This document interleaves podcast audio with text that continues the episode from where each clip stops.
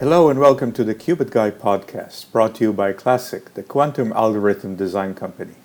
My name is Yuval, and my guest today is Vincent van Wingerden, technical architect for data and AI at Microsoft. Vincent and I spoke about quantum inspired computing, about the open source Quantum Katas project, and much more. We hope you enjoyed this episode. Please let us know how we did by emailing hello at classiq.io that's hello at classiq.io. Hello, Vincent, and thanks for joining me today. Hello, Yuval. I'm very happy to be here.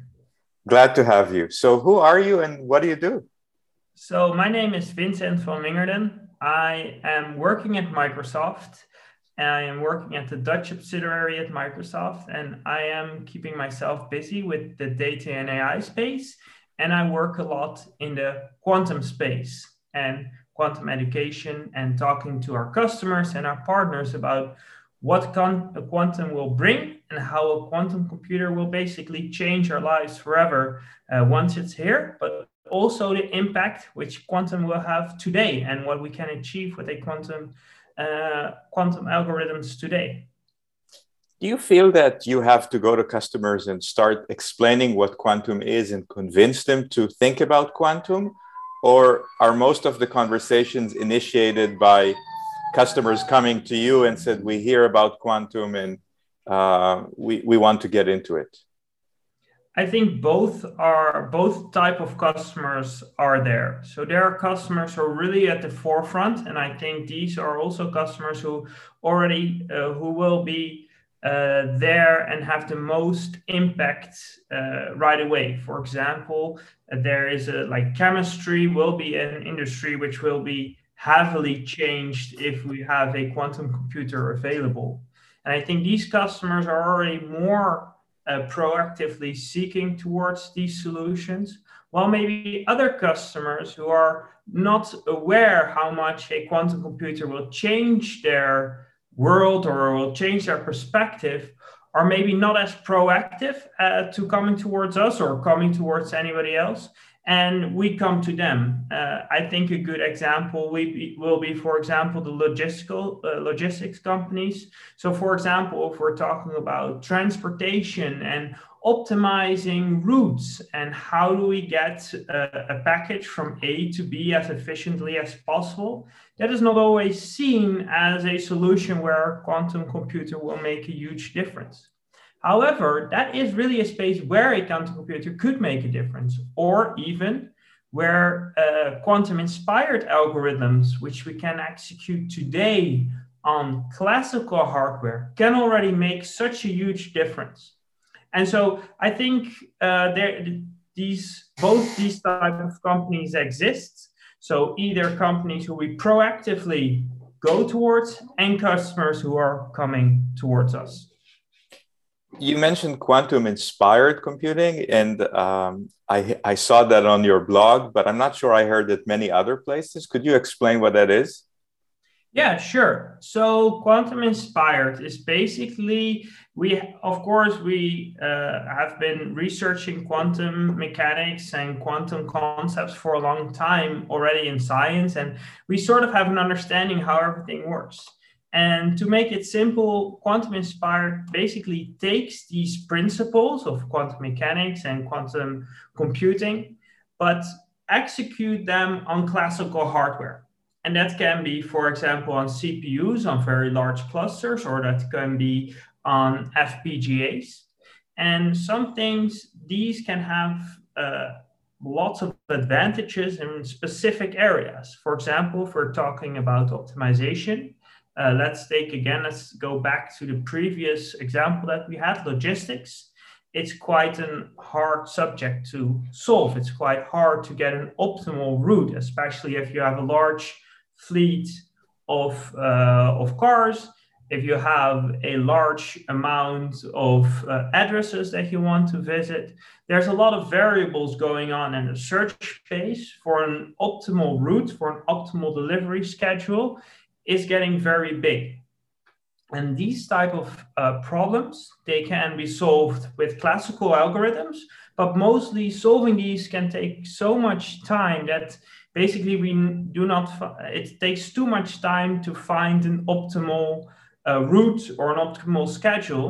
And therefore what we do is we try to get the best possible schedule um, given a specific amount of time. And that yields not always the ideal uh, route or the ideal schedule.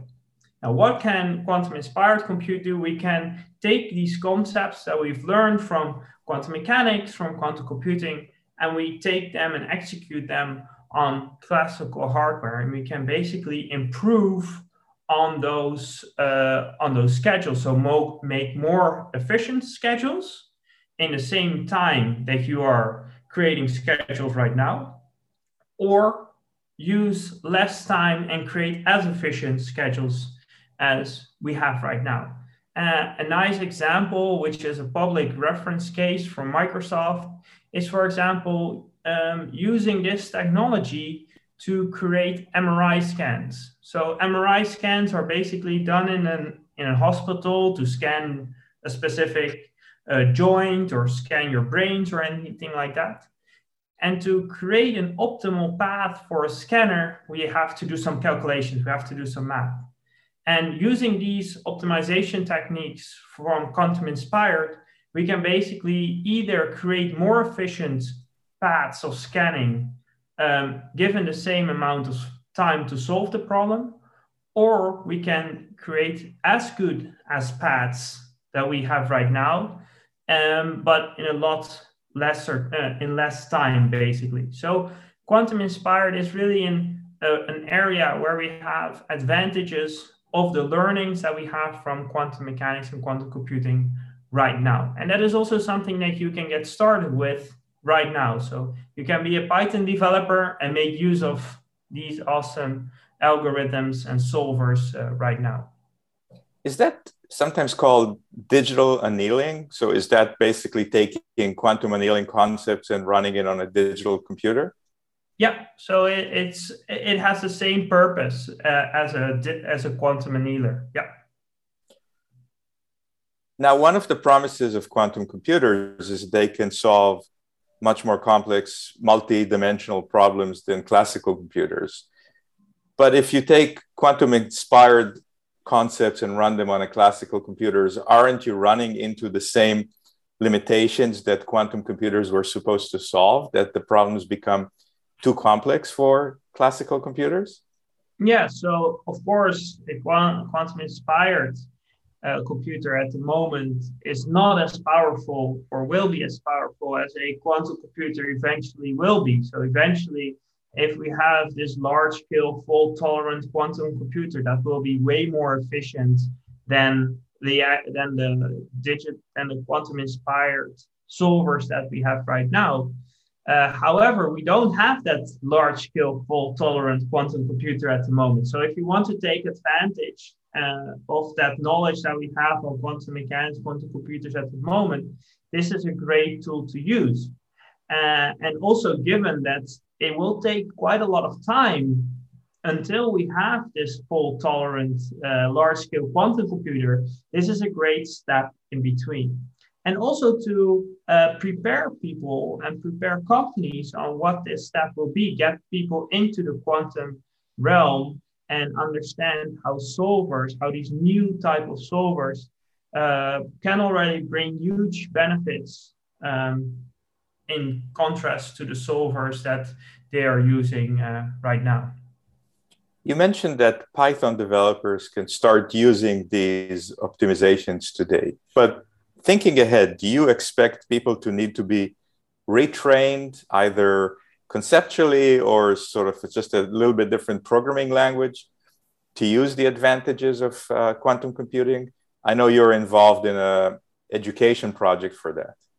Yeah, so we are. I'm working on a project uh, uh, called Quantum Katas.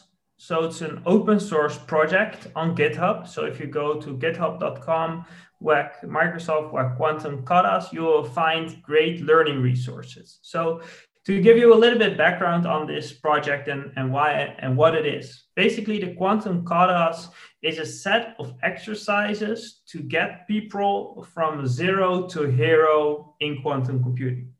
So we basically completely start at the beginning. So we're talking about linear algebra and how to get started with that. That is all done in Python, the math part. So basically what we're doing is we're giving people exercises to get them familiar with specific concepts. And that starts with matrix multiplication, um, the adjoints of matrix, you name it. So really get them started with the basics of the math, which is involved in quantum computing. Then we scale up and start talking about actual qubits. How, do, how does a qubit work? What can you do with a qubit? And that is not done in Python anymore. So then we are switching to a language which is called Q Sharp. This is a domain specific language from Microsoft. And it is domain specific. So it's specifically designed to run, uh, to program quantum computers. So it is not really used for classical programming. And this Q Sharp uh, language, basically the reason why Microsoft has started building a Q Sharp language instead of, for example, creating a Python library, which is also an option, is because the programming for a quantum computer is so vastly different than programming for a, a regular computer, so for a current computer, that um, basically we want to give this or give all the possibilities that a quantum computer offers in this new programming language. And the idea is that you have one language, Q sharp, and that that can target multiple hardware architectures. So currently, for example, if you start writing code in Q sharp, then you can target an IonQ machine as well as a Honey uh, Honeywell machine in, uh, in Azure Quantum. So that is the language that we are using in the quantum kata. So people will start with Python to learn the math concepts, and then people will move on to Q Sharp. And from that Q Sharp language, people will really ramp up. So start with basic concepts on, on what is a qubit, then go to more uh, advanced concepts. So how to use gates, how to do measurements, uh, how to do joint measurements, you name it, multiple qubits. And eventually really move on to algorithm design. So how does Grover algorithm work? How does the Deutsch-Jozsa algorithm work? And really from there go on to more and more advanced subjects. So it is a series of programming exercises basically to yeah get people going in quantum computer and teach them how specific algorithms work. And to teach them how it work we basically ask uh, people to write that algorithm in q sharp. Of course it's step by step so it's not go write grover's algorithm from zero but start with the small steps start building a small oracle and then using grover search to for example find some optimal um, solution or find this solution using Grover search. So that is really the, uh, the idea of the katas to get people into quantum computing, to teach people how to program this quantum computer using Q Sharp. And this project is started by a colleague of mine called Maria, and she's working on this uh, on this project for quite a while already. I've been coming on board roughly two years ago, and she's not just working on the quantum katas, but she's also working on some other really cool concepts to really teach people how to program these quantum computers. And I also think that that may be a nice guest in the future. Um, but to come back to the katas and to come back to your question on if everybody should change and go from a classical developer towards a quantum developer, I think eventually you don't need to know how to program gates or how to really program circuits. Um, like now, at the moment, if you're programming for a classical computer, you do not need to program in assembly code. You do not need to program all the gates that you're going to use.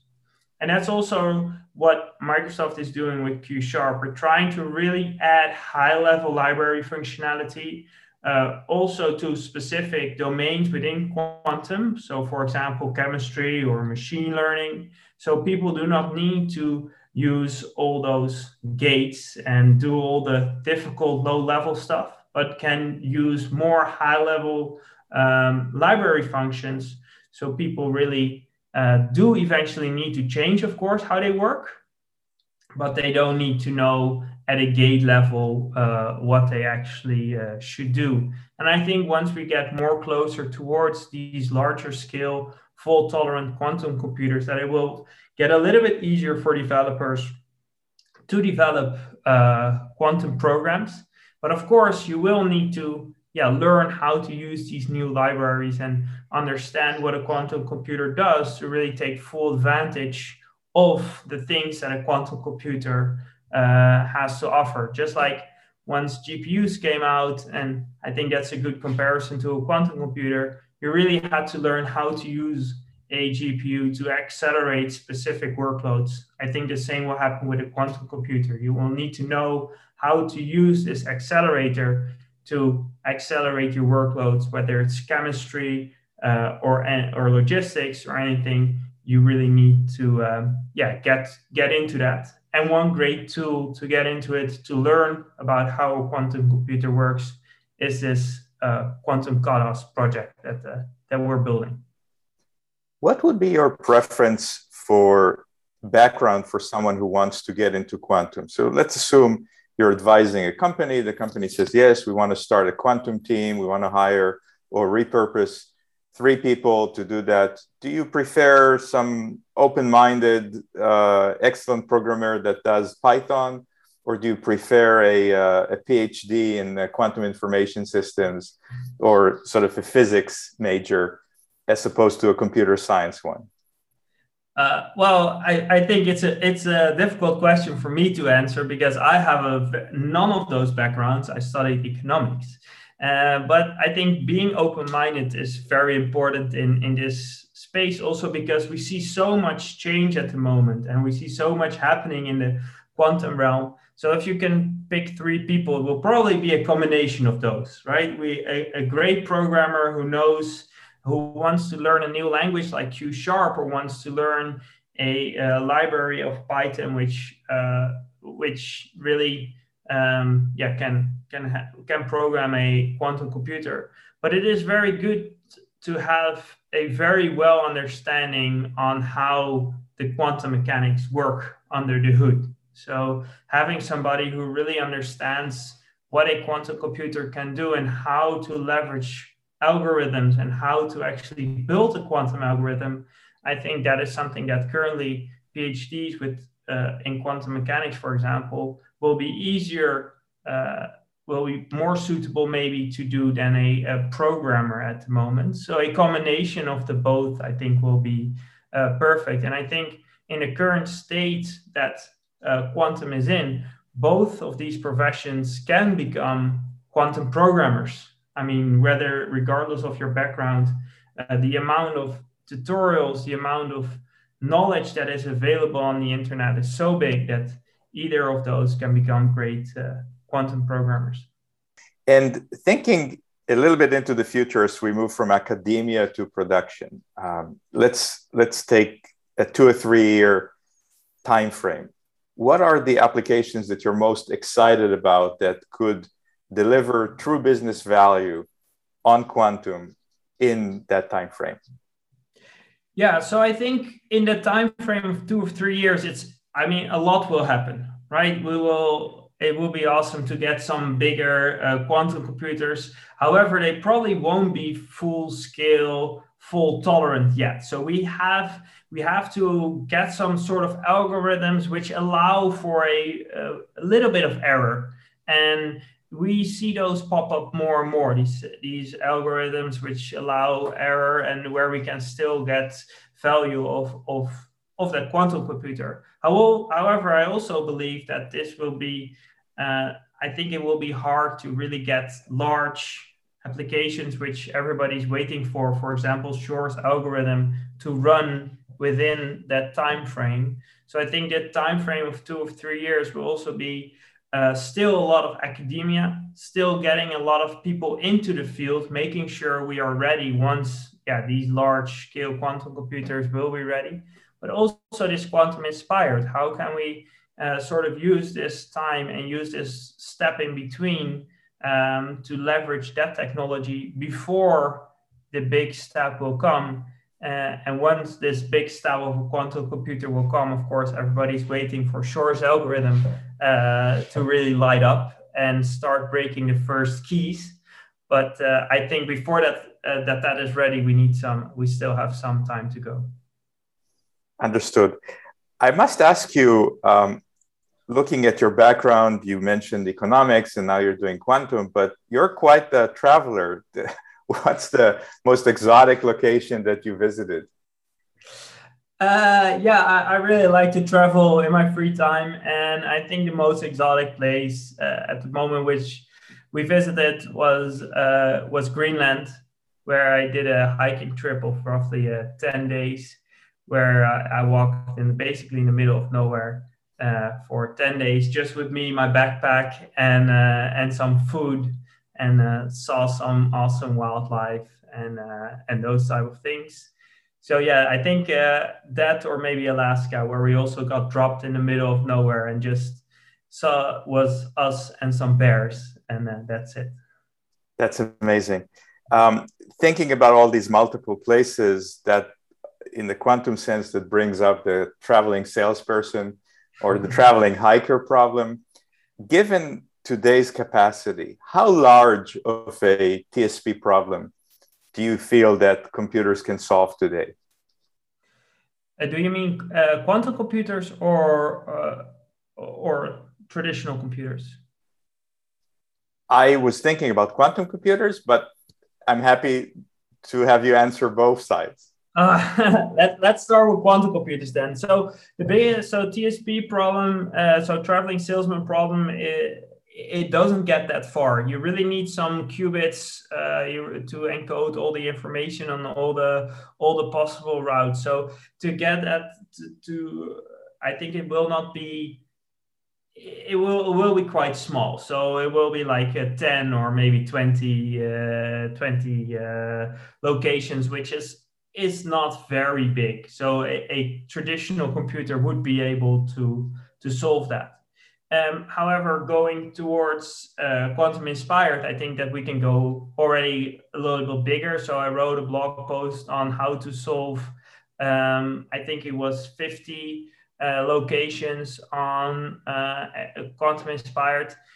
To be honest, to give a little bit of a disclaimer there, this is not the most efficient way to use quantum inspired, but it is, I think, the easiest way to show uh, value. So I think that currently we can do more with classical computing, uh, but eventually this will really be a game changer. Also, because if we can, let's say you can create 10 to 15% more efficient routes, imagine how how much kilometers less a car has to drive or a boat has to sail and that can have a huge impact on, on our environment and the last question on TSP as we get close to the end of our conversation how long does it take to get that solution for a 50 stop TSP on quantum inspired uh, computing?